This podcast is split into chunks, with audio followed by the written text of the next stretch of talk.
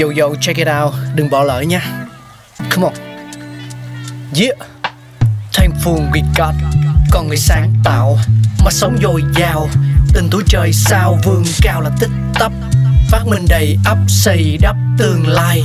Có một không hai nhưng liệu có ai còn nhớ dùng?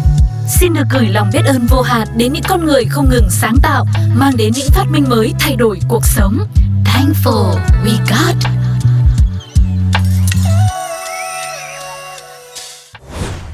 Những phát minh vĩ đại.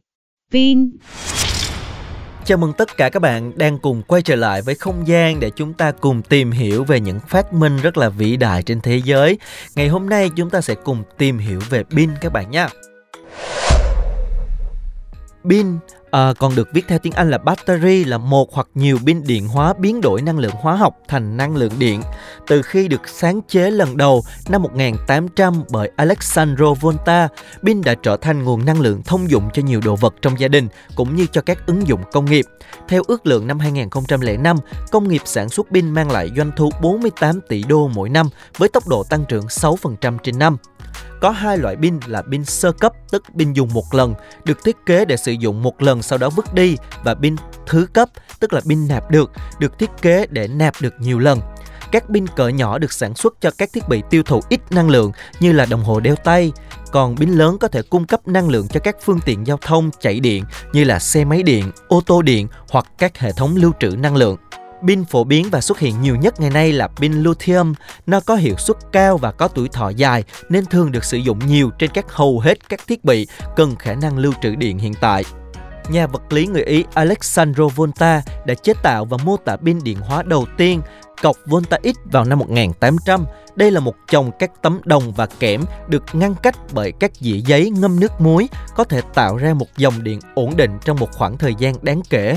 Volta không hiểu rằng điện áp là do phản ứng hóa học. Ông nghĩ rằng các tế bào của ông là một nguồn năng lượng vô tận và các tác động ăn mòn liên quan tại các điện cực chỉ là một mối phiền toái chứ không phải là hậu quả không thể tránh khỏi của hoạt động của chúng, như Michael Faraday đã chỉ ra vào năm 1834. Mặc dù pin ban đầu có giá trị lớn cho mục đích thử nghiệm, nhưng trên thực tế, điện áp của chúng dao động và chúng không thể cung cấp dòng điện lớn trong một thời gian dài. Tế bào Daniel được phát minh vào năm 1836 bởi nhà hóa học người Anh John Frederick Daniel là nguồn điện thực tế đầu tiên trở thành một tiêu chuẩn công nghiệp và xem việc áp dụng rộng rãi như một nguồn năng lượng cho các mạng lưới điện báo. Nó bao gồm một nồi đồng chứa đầy dung dịch sunfat đồng, trong đó được ngâm một thùng chứa đất nung chứa đầy axit sulfuric và điện cực kẽm. Những tế bào ướt này được sử dụng chất điện phân lỏng, dễ bị rò rỉ và tràn đầy nếu không được xử lý đúng cách. Nhiều người đã sử dụng lọ thủy tinh để giữ các thành phần của chúng, khiến chúng dễ vỡ và có khả năng nguy hiểm.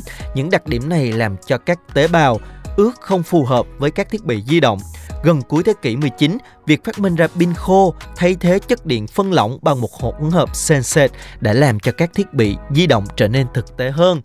Và chắc là phải dành một cái lời cảm ơn sâu sắc nhất đến những nhà bác học, những người đã phát minh ra pin để tạo nên một cái vật dụng nó quá là hữu ích và rất là gần gũi, quen thuộc với tất cả chúng ta trong đời sống ngày hôm nay, đúng không ạ? Cảm ơn tất cả các bạn đã lắng nghe. Hẹn gặp lại các bạn ở những tập tiếp theo để khám phá thêm nhiều phát minh nữa nhé.